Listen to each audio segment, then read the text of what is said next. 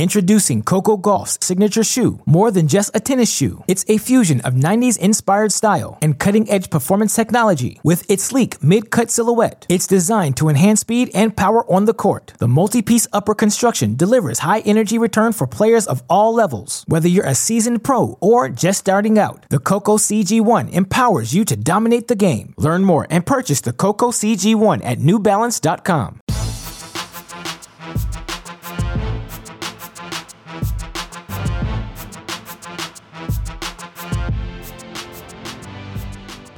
Welcome to the mini break, your daily podcast for the biggest storylines, results, and controversies from the tennis world. Today is Tuesday, March 15th. What a Monday! It was at the 2022 Indian Wells, a day that saw upsets in both the men's and women's singles draws, but perhaps most importantly, it was a day that saw some fantastic tennis unfold for all of us fans to enjoy. And what I want to do on today's show is break down who the most impressive performers were from Monday's results. Of course, there were a bunch of matches for us to discuss. Certainly, I have to hit on what, in my opinion, was the signature victory of Jenson Brooksby's young career. He overcomes a set deficit to knock off number five seed Stefanos Tsitsipas in three sets. What allowed Brooksby to overcome that deficit and take control of the match in the third? That's something I want to discuss. I also want to explain why I think his performance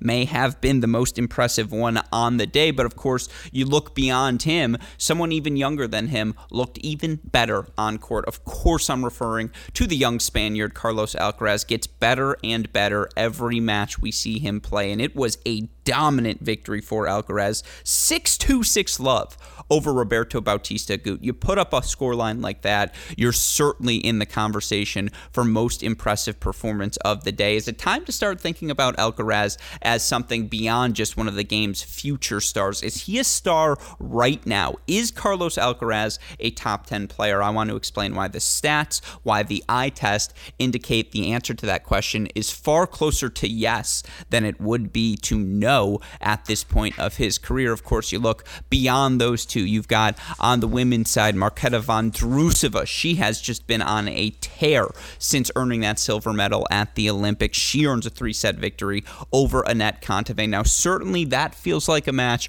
we've seen Kontaveit struggle in at multiple points despite all of her success over the past six months. And yet, I want to explain why, in my opinion, that result has more to do with Vondrousova and why she is the storyline coming out of that result. Of course, you had a three set win from Reilly Opelka. He overcomes that loss he took to Denis Shapovalov in Australia, gets the better of him in California today. Rafa overcomes a first set break deficit to knock off Dan Evans. Jannik Sinner survives in three sets. Nick Kyrgios may also have been your most impressive performer of the day. Straight set victory over Casper Ruud. Of course, that was majority men's matches. You uh, majority, excuse me. You look on the women's side, plenty of fun results for us to discuss certainly if you watched Paula Badosa, Sara Sorribes Tormo that first set, extraordinarily competitive. Of course, ultimately it was Badosa who managed to advance. I want to talk about how she was able to do that. You look uh, beyond that matchup. You had, of course, Leylah Fernandez, the three set win over Shelby Rogers. You had Maria Sakkari, dominant performance over Petra Kvitova, Elena Rybakina versus Vika, Golubic versus Paolini. Plenty of intrigue for us to discuss in that women's singles draw as well. Want to try and hit on all of that on today's show. As such, as you can imagine, going to be riding Han Solo on this podcast. This was the first day of the tournament. I got to lock into this event from the start, got to catch at least 10, 15 minutes of pretty much every match on the board. As such, I have many a thoughts to discuss here on today's show. And of course, the reason I am able to do that day in, day out here on the Mini Break podcast is because of the support we get from all of you listeners, because of the support we get from our Cracked Racquets Patreon family, and of course, because of the support we get from our friends at Tennis Point. If you need any equipment to upgrade your game, new racket, new strings, new shoes, new clothing, new fits, you put in a lot of work this offseason. You've gone down from a large to a medium, from a medium to a small, whatever it may be, extra large to large double XL to XL, still equally impressive, whatever it may be. Or maybe you've gone up a size because you've been bulking up, like Carlos Alcaraz. Point being, anything you need from a clothing perspective, a racket perspective, a string perspective, our friends at Tennis Point have you covered. You can find it all in one location, all at the best prices. I know for me personally, I just upgraded, got a new pair of Nikes on my feet. I'm going to be rocking and rolling into this spring tennis season. You should be as well. Get the latest and greatest equipment with our friends at Tennis Point. You go to tennis-point.com right now and use our promo code CR15 at checkout. Not only will you let them know we sent you there, you'll get 15% off all sale items, free two-day shipping on all orders exceeding $75. Best of all, a free can of Wilson Extra Duty tennis balls. Tennis-point.com, the symbol, not the spelling. Tennis-point.com. That promo code is CR15. With all of that said, let's get into Action. And I know I discussed some of it on yesterday's second mini break podcast with David Kane. In particular, we did talk a bit about that Medvedev, uh, Medvedev, excuse me, Monfils matchup, but I'll get to that at the end. I have to start with the Jenson Brooksby victory over Stefano Tsitsipas because to me, this is your match of the day. If you have been following the ATP Tour closely over the past, you know, 52 weeks, over the, since the start of last season, the rise of Jenson Brooksby unequivocally a top 10 storyline. We've discussed it at length here at Cracked Racquets, and we're fortunate enough to obviously have spoken with Jenson many a times, dating back to his Kalamazoo victory all of those years ago, his decision to go to Baylor, his U.S. Open success before Baylor, obviously, the challenger success he had at the start of last season. But let's forget everything Jenson did prior to playing an ATP Tour level event. And let's forget the 2019 US Open success as well. Let's just look at Jenson over these last 52 weeks or since the start of 2021 on the ATP Tour. Jenson Brooksby, through his first 30 matches, we'll say first 30 serious matches as a professional tennis player, he is 21 and 9. Let me say that again first 30 matches as a professional tennis player, he is 20 and 9. And you look at the breakdown by ranking of these players. He's played 16 top 50 players during this stretch of time. The 21-year-old Jensen Brooksby is 8 and 8 against the top 50 during that stretch of time. That includes wins over Felix Auger-Aliassime uh, in, at the City Open where he made the semifinals last summer. That includes a win over Taylor Fritz, Aslan Karatsev uh, in the round of 64, round of 32 last season at the U.S. Open. Of course, reaching the round of 16 there where he wins the first set 6-1 against Novak Djokovic. At that moment, you thought that was the pinnacle for Brooksby to that point. Of course, he goes on to you know get a victory over Reilly Opelka indoors in Antwerp at the end of the season. He gets a win over Khachanov, uh, 0 3 in the round of 64 here in Indian Wells. But this is the first signature victory. You look for uh, Jenson Brooksby to this point of his career. He had never had a top 10 victory, he never had a top 5 victory. Well, guess what? He has that now in his three set victory over Stefano Tsitsipas. And you look just again what he was able to do so well as Brooksby re- repeatedly does. He is a high percentage tennis player. He's not going to overwhelm you with too much pace and you know wow you with weapons. Although I want to get to why I think his forehand has turned into a weapon in a second. But you look for Brooksby. He played the math made 73% of those first serves. If you watch the match, particularly sets two, sets three, how many of them went either into that Stefano Tsitsipas backhand corner or just into his body? Nothing to the forehand wing. He knew the spot he wanted to hit. He found his rhythm with that spot.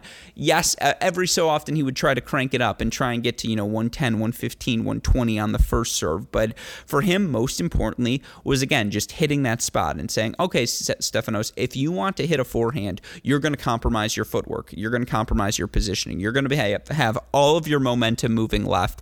And his first ball was going to the open court every time. And, you know, Jenson, again, he puts the ball on a dime. I would argue he has the best hands top five hands on the ATP Tour because if he gets his racket on the ball, it's coming back to you with depth with some sort of spin, whether it's a chop slice that just has nothing on it, or just you know this loopy lob that's just gonna you know be get back on you deeper than you think and neutralize any aggressive opportunity you might have, or bait you into prematurely attacking. You know Brooksby's hands, he just puts the ball on on the spot. And he obviously the backhand drop shot, which he loves to mix in, and you know the volleys, which yeah, aesthetically, again, technique wise, they're not your classic volleys, and yet he's so effective with them his hands are ridiculous, and he just can put the ball. His feel, uh, it's exceptional. You see it, and you look for Jenson during this stretch of time. Again, 21 and nine. He's got a 26.2 break percentage uh, through his 30 ATP matches. That would rank 14th amongst top 50 players on the ATP Tour. He's 21 years old. He's playing his first 30 matches of ATP Tour action. He's ranking 13th amongst top 50 players in terms of break percentage. That's why you look for him right now, by the way. He's up to number 43 in the rankings entering this week. And now with this result, Jenson Brooksby, of course, not a surprise, up to a new career high of number 39. He's into the top 40 for the first time of his career. The results indicate that that's where he belongs. And you look for Brooksby again as because he doesn't have the massive pop on the first serve, it doesn't look via the eye test like an overwhelming weapon, you think, well, the return must be where he so has his significant advantage. Well, he also holds serve 83% of the time, and you look for the average amongst top 50 player hold percentage is 81.6. So again, he is holding 83% of the time. That's better than the average top 50 player. He's also breaking serve 26.3% of the time. That is 13th amongst top 50 players. Now you look for him that break percentage again, that 83.2%. Uh, that number right now ranks for him 19th amongst top 50 players. He's a top 20 club guy right now at age 21. And again, you just you watch him play, I think we've already seen physical improvements manifest themselves in improvements in his game. What do I mean by that? Well, if you watched him play against Stefano Tsitsipas yesterday and certainly these Indian Wells court conditions help I think the forehand has turned into a weapon. And on this surface in particular, where the ball, you know, it's such a gritty court, it's such a slow court, that ball does sit up in your strike zone that much more. When Tsitsipas would either float a backhand, you know, down the line that he couldn't quite get cross court, or you know, leave a forehand short in the middle when he's on the run, Brooksby could snap that forehand off, whether it was a couple of cross court forehand winners he hit. Obviously, he's comfortable hitting the inside out as well. That ball has turned into a weapon. His backhand down the line has always been a weapon, and he hit that ball so well against Tsitsipas to keep him honest as, as opposed to allowing Tsitsipas to camp out in that ad side corner of the court. And then again, what's always most impressive about Jenson Brooksby is the way he competes. He loses that first set 6 1 to Tsitsipas breaks right away to start off that second set. And same thing in the third set, just builds his lead so quickly in the third. And again, he just gets under your skin. He just frustrates you because how many times do you think you have Jenson Brooksby completely on the stretch and he fires up some bump lob that just happens to land on the baseline? Or he gets his hands on the ball and goes cross court at some short angle that now you can't play the aggressive tennis you wanted to play if you were Tsitsipas. And he did a great job of taking that Tsitsipas serve return early and on the line. And you look for him yesterday. Again, in terms of his return percentages, won 50% of his second serve uh, points, created 12 break point chances for himself.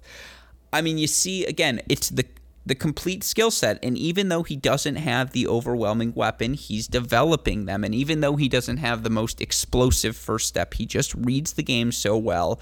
Some people are just tennis players. I know, again, astute analysis there, Alex, but some people, if you have been around the game long enough, they just find ways to win points. And it's never the same pattern, it's never the same routine, but it's the, the relentlessness, the ruthlessness. And it's, I don't want to say Djokovician because that's such a stereotypical, well, he just finds a way to grind out points and win points because I do think there's a little bit more structure, and obviously, you know, Djokovic's backhand, as good as Brooksby's is, is still another level. And you know, again, I think as a mover, Novak Djokovic is probably the best of all time. Brooksby is not that. And yet, his ability to just find ways to survive in points, and then the moment you leave something in the center of the court, he makes you pay. And just again, the discipline with which he plays, the fact that he really does not quit on any point it gets under players' skins. I mean, go listen to the Tsitsipas press conference where he talks about, well, I thought Brooksby got a lot of let cords that went his way, and he put that in that part of the match in play. Like, if you're complaining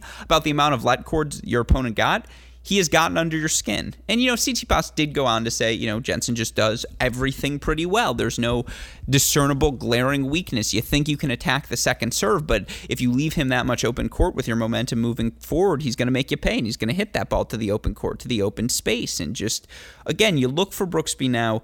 It's how well he's repeated these results over and over again. 21 and 9 now in his last 52 weeks at the ATP level. That's excluding all of the challenger success he's had as well. You look for him over this stretch of time. Again, he's gone finals in Newport where he lost to Kevin Anderson, semifinals Washington. He loses to Jannik Sinner who goes on to win the event. US Open, he loses to Novak freaking Djokovic four sets in the round of 16. Semifinals Antwerp, he loses to Diego Schwartzman. Finals in Dallas, he loses to Opelka. Was a first round loss for him in Acapulco, but of course, if you watch that three hour, 20 minute marathon between he and Alex Zverev that went to what, like four o'clock in the morning or whatever it was, that was another sensational result. Introducing Coco Gauff's signature shoe. More than just a tennis shoe, it's a fusion of 90s inspired style and cutting edge performance technology. With its sleek mid cut silhouette, it's designed to enhance speed and power on the court. The multi piece upper construction delivers high energy return for players of all levels. Whether you're a seasoned pro or just starting out, the Coco CG1 empowers you to dominate the game. Learn more and purchase the Coco CG1 at newbalance.com. And now he's made a couple of matches, whether it's the 0 31 against Khachanov or three set win over Tsitsipas, he's made it look like he belongs in the top 30, like he belongs in this discussion. And I tweeted this out, and this is one of the broader takeaways, certainly, who's been most impressive. That rant on Brooksby a manifestation of why he's been impressive, but the American men in general. Reilly Opelka's three set victory over Denis Shapovalov, which I guess I'll talk about now here. I was planning to talk about it in a little bit, but you look at what Reilly's done here, and just he has held 96.3% of the time to start this season. I went back and looked up what is John Isner's, you know, career high for a single season and you look at the numbers for Isner, his career high is 94.8. So Reilly or 94.9, excuse me. So right now, Reilly Opelka is serving better than prime John Isner. I looked at some other players as well. Ivo Karlovic never hit a 96% season. Roger Federer, who's an outstanding server, he never hit a 96% season. I don't think anyone in ATP tennis history, I'll go look back, but I don't think Pistol Pete, Pete Sampras, ever had a 96 percentage, even in an era where, again, you're playing on ice essentially on some of these indoor hard courts where the ball is just moving so quickly. And again, you're playing on carpet as well, where you're just holding serve far more frequently.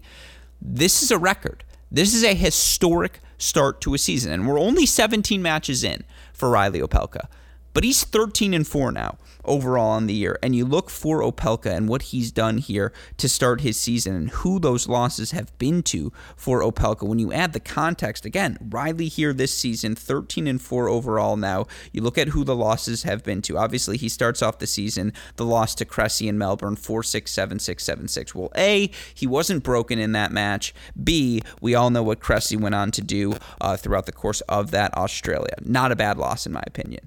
He then loses in the Sydney semifinals to Andy Murray, loses in three sets in that match to Murray. You know, that's the one you're probably kicking yourself if you're Opelka. You want that match back. He then at the Australian Open beats Anderson, beats Shapovalov, uh, beats Koepfer, excuse me, loses to Shapovalov in four sets. Since that moment, again, you look for Reilly Opelka, wins the tournament in Dallas, makes the final in Delray Beach, ends up losing six and six to Cam Norrie in a match where he was not broken it's the discipline we've seen for Opelka. Outside of that Murray match, and Andy Murray's going to come up with magic from time to time. He's still Andy freaking Murray. Like I, I, yes, in the context of what we now know Murray is in 2022, it's not the best loss for Opelka. But the losses are Norrie, Shapo, Murray in three sets, Cressy in three sets, and in th- uh, excuse me, in two of the four losses he wasn't broken. That's about all you can ask from the big man at this point of his career. And you look for Reilly Opelka, who is 25 years old in August of this year. It's time for him to ascend towards the prime of his career. He is serving like a man in the prime of his career. And the confidence that that brings allows him to just take chances as a returner. And you watched him do that yesterday against Shapovalov because, again, he was making 73% of his first serves. He was winning 74% of those first serve points. Not only is the hold percentage at a career high, and excuse me, it's 96.6 to that 94.8 of Isner, 96.6, not 96.3 He's winning 83.3% of his first serves. That's also a career high. He's winning 61% of his second serve points. You know, that's also a career high. And perhaps most importantly, he's breaking serve 10.9% of the time. Now, that doesn't seem like a big number, and that still ranks 49th amongst top 50 players but it's above his career average by an entire percentage point. And again, with the frequency with which he's holding serve, it allows him to take more chances. It allows him to be more confident as a returner in baseline rallies simply with how well he is now hitting the first serve. And his kick serve on this Indian Wells court, you better hit a perfect return because with how much time he has moving forward and his wingspan, he's on top of the net. He's covering just about every inch of the net there, and it is damn near impossible to do anything when he's hitting the serve that well. You look for him again this season. Wins over guys like Shapovalov, like a Brooksby, like an Isner, like a Koepfer, like a Nakashima it's the best start to a season for Reilly Opelka. There's a reason right now he's the top ranked American. And by the way, with this result here at Indian Wells, Reilly Opelka into the round of 16, he's up to number 16 in the world. That's a career high for Opelka. Right now, the highest ranked American. We've got two of them in the top 20. And again, I think there's a world where we could have seven Americans seated at the 2022 U.S. Open. I know I said that yesterday. Just look at the live rankings right now. Opelka's 16, Fritz 19, Isner 22, Tiafoe 30, Paul 37, Korda 38, Brooksby 39. Paul, Korda, Brooksby, all at career highs in the rankings, all ascending upwards you look, by the way, a couple guys not far off. Marcos Giron, 51. Mackie McDonald, 53. If Brandon Nakashima takes another leap forward this year, I know he's a little bit lower in the ranking than those guys at 80, but you feel like maybe that's in play. Of course, Cressy's at 70 in the rankings right now as well it's been a really good tournament for American men's tennis. And my friend Chris Otto pointed out that it's the most American men to reach the round of 32 uh, since the 1994 Indian Wells. Obviously, 1994, we're talking Sampras, Agassi, Courier, Chang at the peaks of their powers, and, you know, MaliVai Washington, the Todd Martins of the world. That's the golden generation in American men's tennis. This group's not quite there and it's not even on the precipice of being there because they need to put forward some big match results. But you look right now again, Brooksby's through to the round of 16. Opelka's through to the round of 16. Tommy Paul, Taylor Fritz, Francis Tiafoe, John Isner, Stevie Johnson, they're all competing for spots in the round of 16 today, none of them against one another. So I'm again, how can you not feel good if you're an American men's tennis fan? We should get an American man into the quarterfinals of Indian Wells for the second consecutive season, and for the second consecutive season, it could very likely not be John Isner. That's progress. That's unequivocal progress. There's no denying that fact. Gone are the days of the one off, you know, not trying to be disrespectful, but like Denis Kudla makes the fourth round in Wimbledon, and we're all super excited about that. But how replicable was Kudla's success across courts? I, am not ripping on you, Denis. You know I love Denis Kudla, friend of the program here. It is to say his success didn't feel as sustainable across surfaces, and he just wasn't as young as these guys are, at, and at the rate they're having success again for uh, you know some of the other Americans in this event. Certainly, Tommy Paul's looked exceptional in his three set win over Zverev, which we talked about yesterday with David Kane, and Fritz has made his victories look routine thus far in this event. I thought J.J. Wolf played a really good match against RBA. Jack Sock played a fantastic match against Tsitsipas. That's the best I've seen Sock look on a court in quite a bit of time. More than anything else, he looked fit. He, you know what? It's the best I've seen him play since he played Nadal at the City Open, and now that's twice where Jack Sock has played that well. Clearly, he is getting back towards top form. And if he's healthy and committed, he's a top 50 player. No ifs, ands, or buts about it. He's obviously proved that in his career as he's been ranked in the top 10 before. I think at this point, the field's a little bit deeper than it was for Sock at that point, but I absolutely think Jack Sock, if healthy and committed, can get back to the top 50. There could be 10 Americans in the top 50 at the end of this season. It's not unreasonable to think that should be could and should is too far, but it could be the case. And again, that that's one of the takeaways from Indian Wells. Brooksby, perhaps the most impressive on Monday, but the American men in general, exceptionally impressive overall. Since I've talked about the majority of the men's matches, and I do want to talk about what's happening on the women's side as well, I want to talk about one more men's match before we flip gears, and that, of course, is Carlos Alcaraz. What Carlos Alcaraz, the 18 year old Spaniard, is doing is just nuts. And, you know, I've talked about this repeatedly on this show here, and I feel like I bring this up whenever we talk about him There's a list of guys who have been the first to, do just about everything, or the youngest, excuse me, to do just about everything in ATP history. Richard Gasquet, Rafael Nadal, Novak Djokovic, Juan Martín del Potro, Felix Auger Aliassime, and Carlos Alcaraz are always in a in a group of six that whenever we're talking youngest to do X or youngest to do Y, they are always the guys who come up. Now sometimes you see some other names thrown into that list. Certainly Zverev was in that conversation. You look on the flip side, a guy like Bernard Tomic was in that conversation. Ryan Harrison, Donald Young were in that conversation early on in their careers. You know sometimes it doesn't go correctly, but you look at what Carlos Alcaraz has done, and more importantly, you look at the eye test None of those flops, Tomic, Harris, it's not fair to call them flops. None of those guys had just the relentlessness and the weaponry and the combination of, you know, again, relentlessness and, and physicality that Carlos Alcaraz brings to the court every freaking time he plays. And you look at Carlos Alcaraz over these last 52 weeks, it's laughable. He's 51 and 16 over his last 52 weeks of competition. That's a 76% win percentage. And again, that includes some challenger success. Fine. I'll talk about just the ATP. He's 39 and 16 in that AT in that run. 71 51% of his matches. And it's not as though he's playing a cupcake schedule. You look for Alcaraz against top 50 opponents. He's 18 and 9 against the top 50. You look for him against opponents ranked outside the top 20. He's 33 and 10 against non-top 20 opponents. So again, in his last 52 weeks, he's 39 and 16 overall, 33 and 10 against non-top 20 opponents. Now, of course, on the flip side there, you say, well, against the top 20,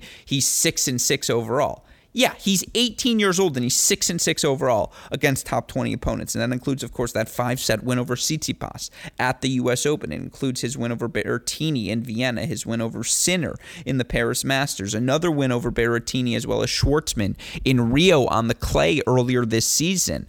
Again, those aren't just top 20 wins, those are top 10 wins over Berrettini, over Tsitsipas. And you look for his record against the top 10 during this span. He's 4 and 5 overall against top 10 opponents. Like, I'm sorry. You look at the numbers for Carlos Alcaraz. His hold percentage continues to get better and better. And you look for him now again over the last 52 weeks, it's at 79.4% overall. You look for him in ATP Tour matches overall, that's at 78.4. Yeah, that's below the tour average of amongst top 50 players of 81.6. But on the flip side, you want to talk break percentage during this stretch, again, last 52 weeks, ATP level matches. First of all, he's breaking serve 34.1% overall but he's breaking serve 32.1% of the time at the ATP level. That number ranks fourth amongst top 50 players. At 18 years old, Carlos Alcaraz ranks fourth amongst ATP Tour players in break percentage. He's already sniffing from a number standpoint at the you know that's what Nadal, Djokovic, they put up over 30% break percentage seasons. That's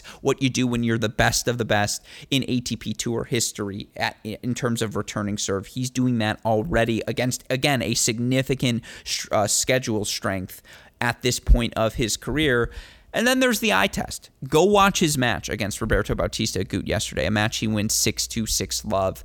Bautista Agut tried to test the Carlos Alcaraz backhand corner. He tried to park the bus on that ad side of the court in his responses, and yet the depth Alcaraz continues to produce on that backhand wing gets better and better with every passing match. Simply put, he won the backhand to backhand exchanges with Roberto Bautista Agut. He was the guy more willing, more able to successfully go down the line with that backhand, take it early on the rise, hit it with pace, hit it with depth. Most importantly, at 18 years old, he hits such a dynamic ball that he is still able to hit through these Indian Wells courts, which, as we've learned, is damn near impossible to do and then, of course, you know, again, there's the forehand, which is the, his more exceptional wing, which, of course, rips through the ball a la Rafa. Like, eh, people get mad when you make that sort of comparison. I'm sorry. Carlos Alcaraz hit an on-the-run forehand passing shot around the alley that landed in in the bay, in you know, in that corner of the baseline alley corner that I've only seen Rafa hit. It just was shades of Rafa, where you just say, "Yep, that's the Rafa impersonation," and I, I think it's a sign of flattery. Like I don't think obviously when you do that, you come with the expectations. Does he have to win 21 Grand Slams? Absolutely not.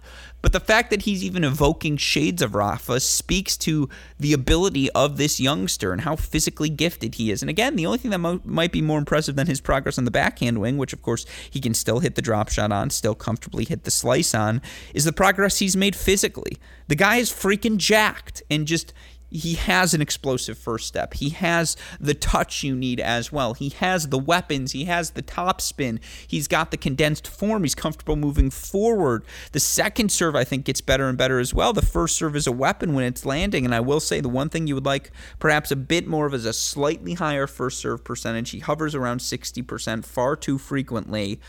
But like, he's 18 that first serve percentage, I promise you, is going to get better. And thus, the hold percentage will inherently get better. And once he's league average hold percentage, you know, if you're breaking serve the way that he does, of course, why are Rafa and Djokovic exceptional? Because they hold serve at an elite rate as well. But if you've seen the rise of Alcaraz of late in particular, if you watch the way he served against Roberto Bautista Agut yesterday, was just dominant across the board in that match. You know, again, wins 85% of his first serve points, 50% of his second serve points, faced one break point on the match. He hit his backhand so well that you know because Bautista wants to bait you to take the backhand down the line so he can hit his on the run forehand. Bautista Agut didn't have the chance to hit any aggressive on the run forehands because that's how on the run he was against Alcaraz. And even when he tried to hit the on the run cross court, well, now Carlos Alcaraz has a forehand and you're just in trouble at that point. And again, Alcaraz just checks off box after box after box. We talked about this months ago here on this podcast, but you look at what he's accomplished early in his career at the ATP level. He's on pace with the with Djokovic's of the world, with the Nadals of the world, and you know the those are the only two guys who have accomplished more than him to this point. He's ahead of Sinner, he's ahead of Federer, he's ahead of Murray, he's ahead of Zverev, he's ahead of all those guys. He has put himself in position. Here's how I always like to joke around and say it with friends. Is he the greatest of all time yet? Absolutely not. Is he not the greatest of all time? And which, like, right away for a bunch of people, you can say, nope, they are not the greatest of all time. Like, who, who can I say this about that will not be offended? I'll since we're just piling on here. I love you, Denis Kudla. Denis Kudla is definitely not the greatest tennis player of all time. Carlos Alcaraz is not not the greatest tennis player of all time. That's what I'm saying to this point of his career, which is, I know, a ridiculous metric to measure it by. And at AL Gruskin, please tell me why I'm ridiculous on Twitter. But also tell me that I'm not wrong because he is not not the greatest of all. You know, he's not the greatest of all time yet, but he's also not not the greatest of all time, which is a testament to the success he has had at this point of his career, and thus why he gets the conversation of perhaps the most impressive performer I saw on Monday. But you know, again, you look across the board here, and I'll just finish up these men's results, and then we can lock in on everything that happened on the women's side yesterday. You know, certainly Opelka Brooksby, the three set wins they had were notable. Obviously, what uh, what Carlos Alcaraz is able to do stands out right away. We talked about Monfils Medvedev yesterday. These conditions are just brutal for Daniil Medvedev. His backhand's flat. His forehand is doesn't have enough action on it that it rips through the court. And if you give Gael Monfils enough sitters and he has that much more time to just rip into the ball, I mean, the guy is a top five athlete in the sport's history. And, you know, again, you give him that much more time, he becomes that much more dangerous. It was really hard for Medvedev to play any offense, and Monfils did a great job of neutralizing the Medvedev first serve, just getting that return back with depth to provide no easy plus one opportunities to Medvedev. And Medvedev was searching and scratching his head, and you know, again, just never really found his rhythm in that match. Now, credit to Monfils, who, you know, over the last 52 weeks is one of just 12 players on the men's side to rank top 25 in both hold and break percentage. The fact that he is still this good at this point of his career, perhaps arguably playing some of the best tennis of his career, you look for Gael Monfils again. There, uh, turns 36 in September of this year, still number 28 in the world with this Indian Wells round of 16. Monfils back up to number 24 in the rankings gets to play the schedule he wants at the comfort level he wants at this point of his career. And when you turn 36, I think that's all you can ask for as a professional tennis player. Make some serious coin, getting into all the slams, of course, makes do some damage there. Of course, you know, again, I just I can't imagine things breaking better for Monfils at this point of his career. Uh, so again, all the credit in the world to him. That's a really impressive victory over Daniil Medvedev. Cam Norrie continuing to do Norrie things. Three set victory for him over Nicolas Basilashvili. Just physically, he is in his prime. And that makes sense, right? Born in 1995, turns 27 years old, either, I think, in April of this year, if memory serves me correct, or right around there. Point being, uh, you know, again, it's it's all clicking for Norrie on this surface. His forehand dynamic enough to still rip through this court, get some action. Then the depth he has on his backhand just neutralizes everything. And you give him another half second, he just is going to track down the ball. He'll play the angles. He'll serve and volley, win that serve. You know, slices you out wide and gets you slowed down. I just was last year's Indian Wells title a fluke. there was no Nadal in the draw. There was no Djokovic in the draw. And yet, I don't think you can. Fluke is the wrong word. Unexpected, certainly. But I think we've seen Norrie replicate this success now repeatedly. He belongs in this conversation. This surface fits his game extraordinarily well. So, again, really good result for Cam Norrie. Rafa Rafad, Jannik Sinner, that's a nice survival for him, 7-6-3, 4-6-4 over Benjamin Bonzi, who of course has been killing it on the Challenger circuit uh, over the past 52 weeks. Won what, like six titles last year, which only gets it would have been a record if Tallon Griekspoor didn't outshine him by setting an even better record uh, during the course of that season. But extraordinarily, impressive. uh, you know, again, Sinner advances, and you look right now via our friends at Tennis Abstract. Rafa Nadal, the favorite at 17.8%. Sinner number two at 13.6. Then you have Alcaraz 13.5, Rublev 11.7. So, as we've been saying on this podcast, and the metrics seem to agree, Alcaraz Sinner on that top tier already you know the numbers like them even better than it likes Andre Rublev, who I don't think who again if you're making tiers eventual or guys you think are certain to win a Grand Slam title, I think Sinner and Alcaraz would be on everyone's list. I don't know that Andre Rublev would be. So again, mathematically, via the eye test as well, I think that does make sense, and it does also make sense given his recent form that Rafa is the slight favorite uh, of or is the favorite, not even slight, above both of them. The last guy I want to talk about here just quickly. What a run from Nick Kyrgios, four and four over Casper Ruud. If that was the Nick Kyrgios we saw compete week in, week out with that sort of focus and that sort of FU attitude where it's not an unproductive FU, where it's not an FU at the world and it's not a woe is me, I'm sort of out on this match, where it's a I am locked in and I am here to kill you sort of FU killer attitude, the best sort of kind. If he plays like that week in, week out, what a different world we would all live in. And of course, that is the conundrum with Kyrgios is getting him to stay motivated is the wrong word, but stay engaged in matches in a positive way, match in, match out, week in, week out. That's something he's constantly struggled with openly throughout the course of his career. Obviously, there's the you know the beef between he and Casper from a few years ago, clay court specialist, yada yada yada.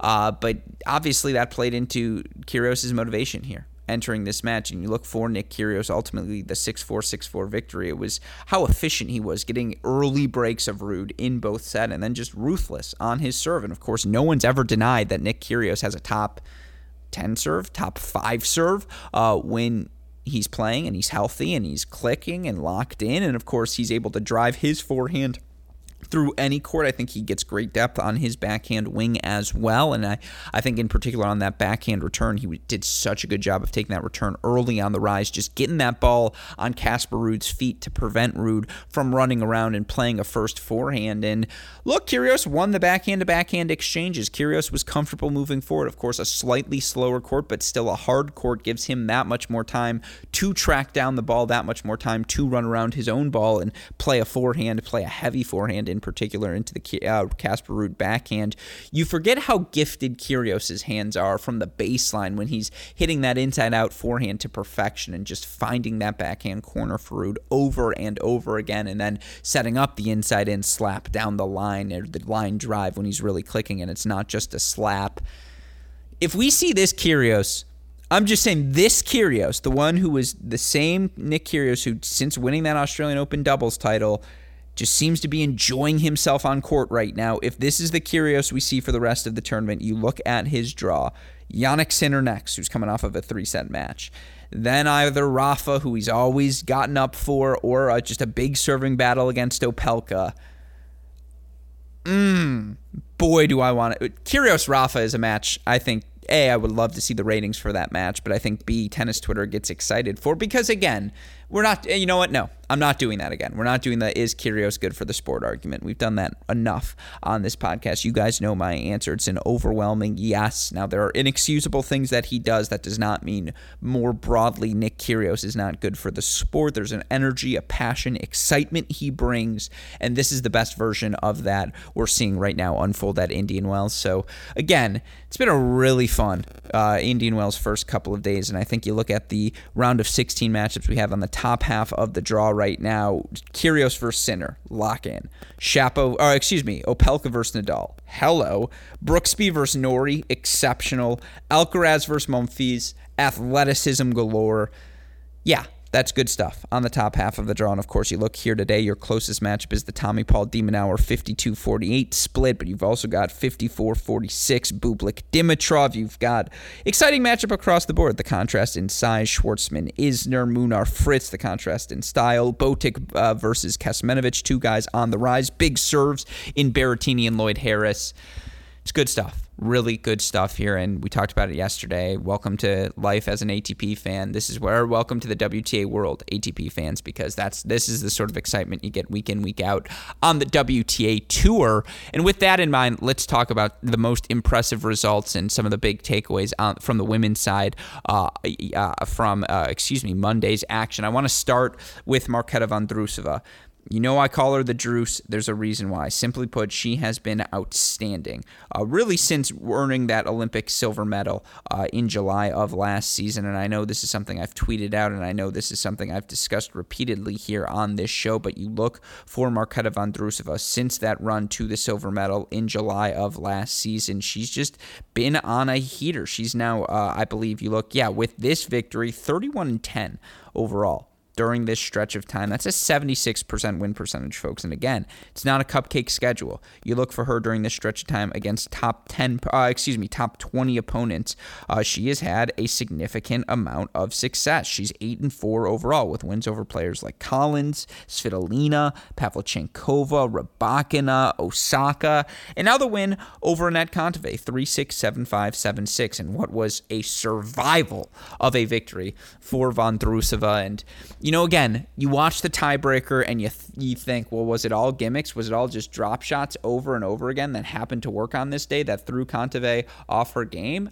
I don't think the answer to that question is yes. I do think ultimately it was the drop shot that helped her in the tiebreak and the indecisiveness it introduced into Kontaveit's thought process because she just felt so much pressure to put that drop shot away. But Vondrousova does such a good job of reading the direction you're going to go with your approach shot that's the thing that's so enticing about Marketa Vondrousova is it still just feels like she's figuring out exactly what plan A is, point in, point out for her. Because obviously, when you think Vondrousova, you think about the craft, the backhand drop shot, forehand drop shot as well, her ability to hit angles, the loopiness and high elevation of her forehand. But when I saw her play this match against Kontaveit, it was the line drive on the backhand, just her ability to absorb, redirect there. And then when she wanted to step into that ball as a plus one as well, her ability to drive it both cross court and down the line her ability to tailor that ball and get better and better at it on top of the variety she can implement point in point out on top of the physicality she brings as good of a mover anticipator in my opinion as you're going to find in the women's game she just make, makes life miserable for you. And credit to Anett Kontaveit, who came out swinging in those first two sets, because there are times when the Vondrousova forehand, as loopy as it is, it'll sit short in the court for you to attack. Or when she's not playing full speed on the backhand and hitting through that ball fully, it gives you really good rhythm because it's just a solid topspin shot that you can absorb, redirect, and implement your own pace on. And Kontaveit did so well with that uh, in set number one, swinging freely. But again, the relentless of Vondrousova. She works her way into that match physically, implements some doubt into the mind of Kontaveit. And then all of a sudden you look and, you know, Marketa Vondrousova takes that second set, 7-5. And then, look, I mean, that third set was a barn burner.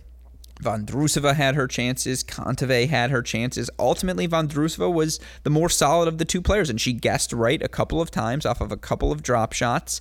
Uh, in that breaker, Kontaveit isn't able to put away the approach. That's your match, folks. That's how thin the margins are. And again, when you look for Marketa Vondrousova, she's doing all of this on hard courts, folks, right? Because of course her signature result still that 2019 French Open final. But you look for her this 31 and 10. Every single match has come on a hard court. We haven't even hit the clay court portion of the season, and she's 31 and 10 heading into that stretch. As such, I think she's got a top 10 push in her this season, and you look for the Druce with her result. It's crazy to think the 22 year old only at 32 in the rankings. And with another victory, she's not even going to crack the top 25 here. If she wins this event, she wins the event, she'd be around 15 in the world. That's how deep right now the rankings are on the WTA Tour. But Von Vondrousova is certainly one of the 40 top 10, uh, 20 players out there right now. And again, with with all of the success she's had since the Olympics, I think there's a top 10 push in Vondrousova this season. Obviously, the clay courts, her the movement, the angles she's able to play, how difficult it is to put her away. We're seeing that manifest itself here at Indian Wells. But again, I think this result has more to do with the variety, breaking the rhythm of Kontaveit than it does for any disappointment for Anett Kontaveit. But certainly, you know, again, you keep waiting for that Anett Kontaveit breakthrough massive title run. We've seen her win some big events, but you know, never the the 1000, never the never the Grand Slam semifinal, Grand Slam final run that all of her non-major or 1000 level event success would dictate she should be having right now. And as such, you know, again, is she on that Ashley Barty level? Is she on that peak Naomi Osaka level right now, despite all of her other success? No. She's in that best of the rest category. She's in the very good, not elite. She's certainly very, very good. But if we're talking elite, I mean, can she win a Grand Slam? Absolutely. If she wins a Grand Slam title, would that change the narrative? Would it's crazy to say is she not elite if one title changes the narrative? So you know what? I backtrack there. She is elite, but is she a sure? Uh, it's hard. I mean, again, this is. I guess she's great.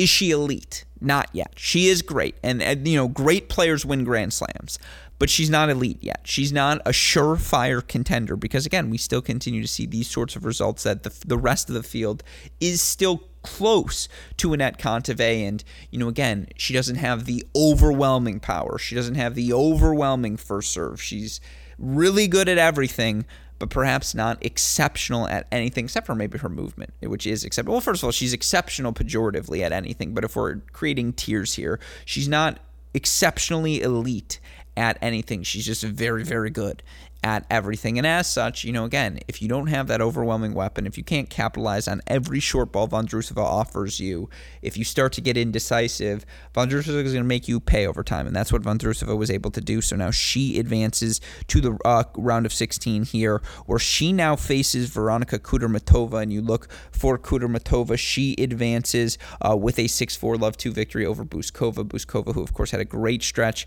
down in Mexico, forced to withdraw from the match with an ankle ankle injury. Hopefully, she's okay moving forward. And it's been great to see uh, Bouzkova work her way now comfortably back inside the top 100. And that's where you need to be to get into Grand Slams and be in the ball game to make the sort of top 50, top 30 sort of rankings pushes uh, that you hope to make. But again, uh, Kudermetova, another fantastic start to her season. She's playing well. I thought Maria Sakkari was excellent in a 3 0 victory over Petra Kvitova. Now, it's not 2019 Petra Kvitova. It's not prime Petra Kvitova right now, but Sakkari was the front runner from the start. She brought a, a, dose of physicality. She made, you know, she tracked down just about every plus one shot Kvitova threw at her. And then Kvitova started pressing. The errors started piling up credit to Sakkari for that victory.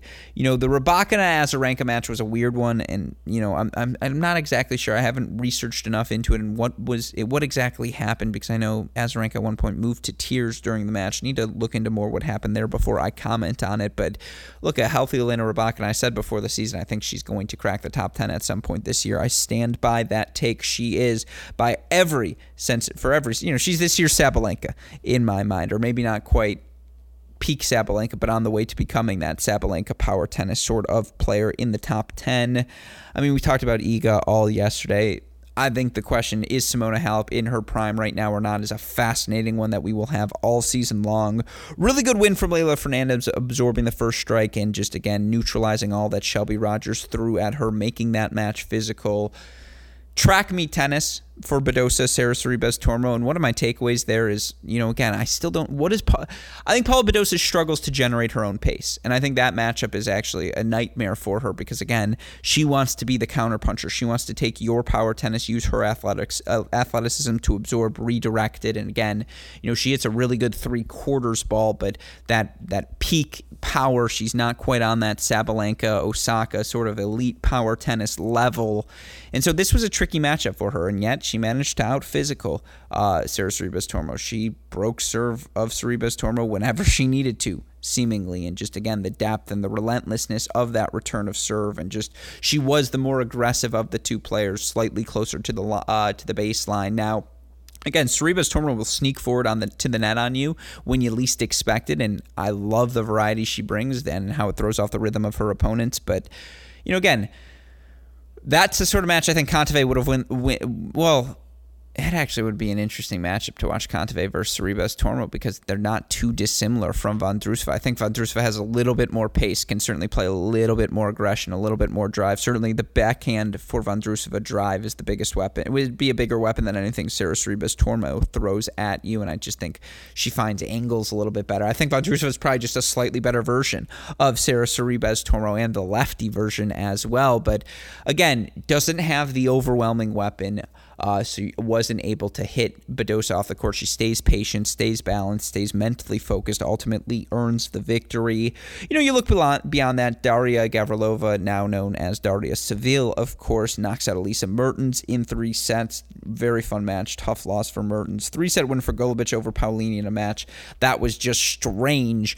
But you look overall right now, again on uh, on the board uh, for these results uh, for the favorites entering the round of 16. Iga Swiatek, a 20 24.9% favorite over Angelique Kerber. That's what the eye test says as well. That's what David and I discussed yesterday. Sakkari, 18.2% favorite. Then Simona Halep, 14.5. Then a drop off. Badosa, 9.2. Vondrousova, 8.8%. Uh, 8%. Then you get to the Madison Keys and Rybakina Power Tennis, 6.2, 6.5% respectfully pretty open field unless Iga is going to continue to play the way she has been playing. So that will be interesting for all of us to monitor. And of course, I will be back tomorrow to break down all of Wednesday's result, uh, Tuesday's results, excuse me. Uh, but those are my takeaways from all of Monday's matches. Again, a very impressive, very exciting day of tennis that I hope all of you listeners had the chance to enjoy. Of course, again, if you missed out on any of the Indian Wells action, we are here for all of you listeners, and we will be here throughout the rest of this sunshine stretch I know I got to play makeup for the lack of podcasts last week. That is what we plan on doing here this week. Of course, ATP Challenger Pod up right now on the Great Shot podcast feed if you want to hear about the latest and greatest action happening there. College tennis shows every Tuesday and Thursday, broadcasts every Friday and Sunday. Of course, we've got a broadcast here Tuesday, 7 p.m. Eastern Time. Texas A&M taking on Ohio State. Little top 25 matchup for all of you fans to enjoy. So if you'd like to tune in, of course, you can come join join us then. But again, uh, that is where things stand at Indian Wells. You're looking for the more immediate updates. I will be on Twitter now the rest of this event, offering you my thoughts on the action as it unfolds. Of course, you can find those updates on our uh, on our website at Cracked Racquets. You can find us Twitter, Instagram, Facebook, YouTube at Cracked Racquets. You can follow me directly at AL Gruskin. Of course, a shout out as always to our super producer Daniel Westoff for the of an editing job he does day in day out, making all of these podcasts possible. A shout out to our friends at Tennis Point as well. Remember, it's tennis-point.com. The promo code is CR15. With all of that said, for our super producer Daniel Westoff, our friends at Tennis Point, from all of us here at both Cracked Racquets and the Tennis Channel Podcast Network, I'm your host Alex Gruskin. You know what we say. That's the break, and we'll talk to you all tomorrow. Thanks, everyone.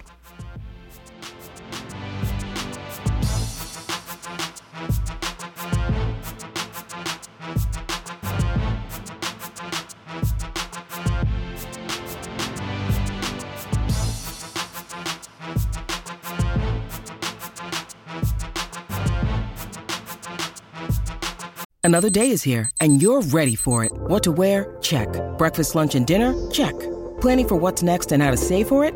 That's where Bank of America can help. For your financial to-dos, Bank of America has experts ready to help get you closer to your goals. Get started at one of our local financial centers or 24-7 in our mobile banking app. Find a location near you at bankofamerica.com slash talk to us. What would you like the power to do? Mobile banking requires downloading the app and is only available for select devices. Message and data rates may apply. Bank of America and a member FDIC. When you need mealtime inspiration, it's worth shopping Kroger, where you'll find over 30,000 mouthwatering choices that excite your inner foodie. And no matter what tasty choice you make, you'll enjoy our everyday low prices, plus extra ways to save, like digital coupons worth over $600 each week. You can also save up to $1 off per gallon at the pump with fuel points. More savings and more inspiring flavors make shopping Kroger worth it every time. Kroger, fresh for everyone. Fuel restrictions apply.